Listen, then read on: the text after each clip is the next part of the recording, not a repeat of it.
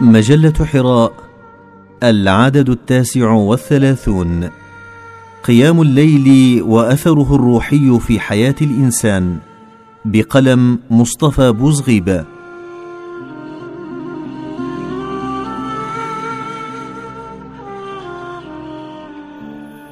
إن المتأمل في فلسفة الدين يجد فيه جمالية وحياة مفعمة بالحيوية والنشاط.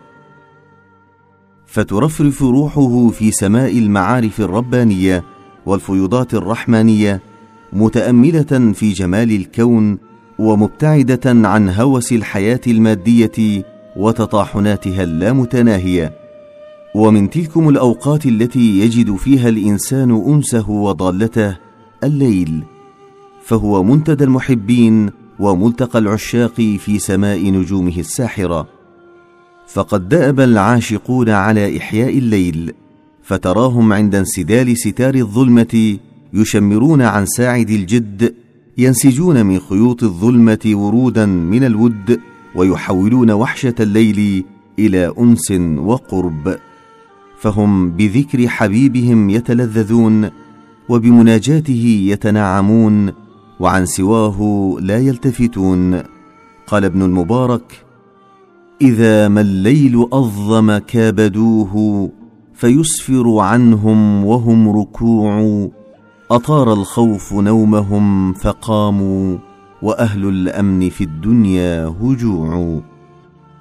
وقال أحدهم لذة قيام الليل ليست من الدنيا في شيء إنما هي من نعيم الآخرة. عجلها الله لأوليائه. وفي هذا المعنى قال ابن النحوي في قصيدته المنفرجة وصلاة الليل مسافتها فاذهب فيها بالفهم وجي وتأملها ومعانيها تأتي الفردوس وتبتهجي واشرب تسنيم مفجرها لا ممتزجا وبممتزج فلا غرو أن يحتل الليل عند المحبين مكانة عظيمة ومنزلة كبيرة كيف لا؟ وقد أقسم الله به في عدة مناسبات في القرآن الكريم. قال سبحانه وتعالى والليل إذ أدبر وقوله والليل إذا عسعس وقوله عز من قائل والليل وما وسق وقوله والليل إذا يسر وقوله والليل إذا يغشاها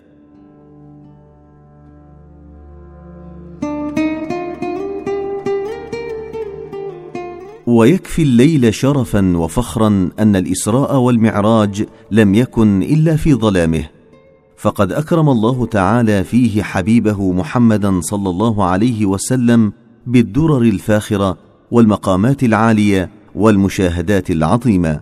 قال تعالى سبحان الذي أسرى بعبده ليلا من المسجد الحرام إلى المسجد الأقصى الذي باركنا حوله وقال تعالى يا أيها المزمل قم الليل إلا قليلا نصفه أو انقص منه قليلا أو زد عليه ورتل القرآن ترتيلا إنا سنلقي عليك قولا ثقيلا إن ناشئة الليل هي أشد وطئا واقوم قيلا قال الرازي في التفسير الكبير واعلم أنه تعالى لما أمره يقصد النبي صلى الله عليه وسلم والخطاب موجه كذلك إلى أمته بصلاة الليل أمره بترتيل القرآن حتى يتمكن الخاطر من التأمل في حقائق تلك الآيات ودقائقها لأن النفس تبتهج بذكر الأمور الإلهية الروحانية. ومن ابتهج بشيء أحب ذكره ومن أحب شيئا لم يمر عليه بسرعة فظهر أن المقصود من الترتيل إنما هو حضور القلب وكمال المعرفة.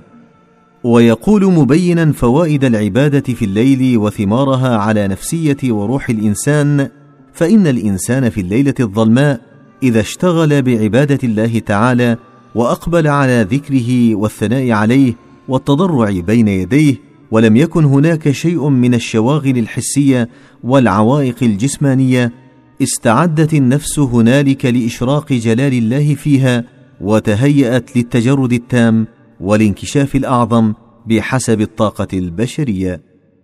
هذا وقد مدح الله تعالى عباده المؤمنين الذين مدوا حبال الوصل في الليالي الظلماء والمستمدين من الأمداد الفيحة بقوله تتجافى جنوبهم عن المضاجع يدعون ربهم خوفا وطمعا ومما رزقناهم ينفقون.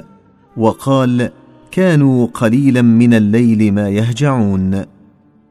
وأما ما ورد في الحديث من فضائل قيام الليل فكثير نكتفي بإيراد بعض الأحاديث على وجه التمثيل لا الحصر.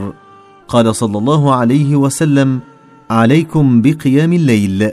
فإنه دأب الصالحين قبلكم وإن قيام الليل قربة إلى الله ومنهاة عن الإثم وتكفير للسيئات ومطردة للداء عن الجسد.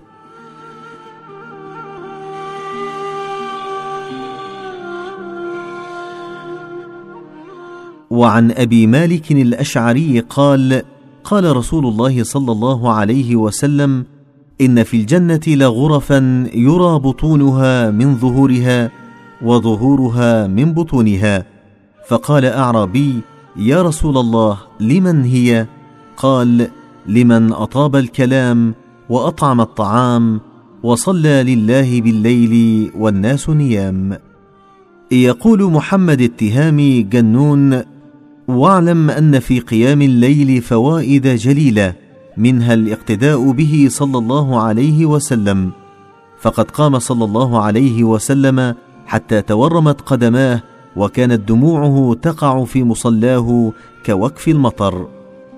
ومنها أن في الليل ساعة لا يوافقها عبد مؤمن يصلي يسأل الله شيئا إلا أعطاه إياه وذلك عند السحر. ومنها أن النبي صلى الله عليه وسلم ضمن لقائمه رحمة الله حيا وميتا ومقبورا ومبعوثا. ففي الحديث يا أبا هريرة أتريد أن تكون رحمة الله عليك حيا وميتا ومقبورا ومبعوثا فقم من الليل وصل وأنت تريد رضا ربك. يا أبا هريرة صل في زوايا بيتك يكون نور بيتك في السماء كنور الكواكب. ومنها أنه يطرد الداء عن الجسد. فقد ذكر الإمام الشعراني في الفلك المشحون عن الشيخ زكريا الأنصاري أنه كان يقول نسيم السحر يشفي السقيم ومنها أنه يظهر على وجه قائمه بالنهار حسن فائق وجمال باهر لقوله عليه الصلاة والسلام من كثرت صلاته بالليل حسن وجهه بالنهار وقيل للحسن ما بال المجتهدين من أحسن الناس وجوها؟ فقال لأنهم خلوا بالرحمن فألبسهم نورا من نوره. فأهل الله وجدوا في الليل لذة وحلاوة لو خيروا بينها وبين نعيم الدنيا ما زادهم ذلك إلا تعلقا ومحبة بالليل. كيف لا؟ وهو موعد لقاء حبيبهم وبهجة روحهم وقرة عينهم. فمن علامات محبة الإنسان لربه كما يقول الغزالي أن يكون أنسه بالخلوة ومناجاته لله تعالى وتلاوة كتابه فيواظب على التهجد ويغتنم هدوء الليل وصفاء الوقت بانقطاع العوائق.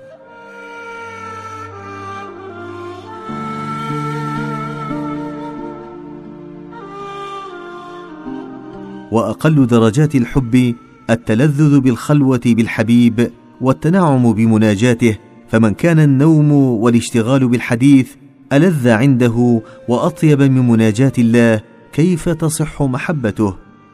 قيل لإبراهيم بن أدهم وقد نزل من الجبل من أين أقبلت؟ فقال من الأنس بالله. وعلامة الأنس مصير العقل والفهم كله مستغرقا بلذة المناجاة كالذي يخاطب معشوقه ويناجيه وقد انتهت هذه اللذة ببعضهم حتى كان في صلاته ووقع الحريق في داره فلم يشعر به وقطعت رجل بعضهم بسبب علة أصابته وهو في الصلاة فلم يشعر به. ومهما غلب عليه الحب والأنس صارت الخلوة والمناجاة قرة عينه يدفع بها جميع الهموم. فالمحب من لا يطمئن إلا بمحبوبه. وقال قتادة في قوله تعالى الذين آمنوا وتطمئن قلوبهم بذكر الله ألا بذكر الله تطمئن القلوب؟ قال هشت إليه واستأنست به. وقيل لبعضهم كيف الليل عليك؟ فقال ساعة أنا فيها بين حالتين أفرح بظلمته إذا جاء وأغتم بفجره إذا طلع ما تم فرحي به قط. وقال علي بن بكار منذ أربعين سنة ما أحزنني شيء سوى طلوع الفجر. وقال أبو سليمان أهل الليل في ليلهم ألذ من أهل اللهو في لهوهم ولولا الليل ما أحببت البقاء في الدنيا.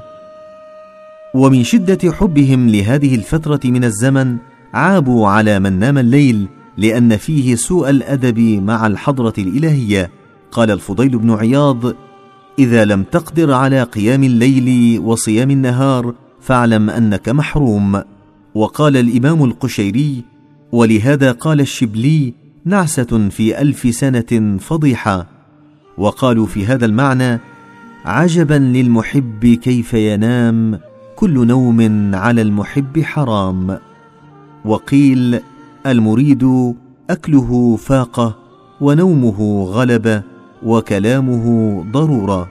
وقال أحد الصوفيه كيف يسلو من قد بلي عن هواه أو يغفل؟ قالوا إن كنت صادقا فقم في الليل واسأل إن في الليل ساعة لا تنمها يا غافل. بل يتمنون أن يطول الليل ولا ينكشف الصباح حتى يصيبوا من الأمداد والبركات وينهلوا من الفوائد والتحف التي يذرها مولاهم عسى تشفي غليلهم وتروي ظمأ قلوبهم وكلهم أمل وشوق في تجديد الصلة مع محبوبهم.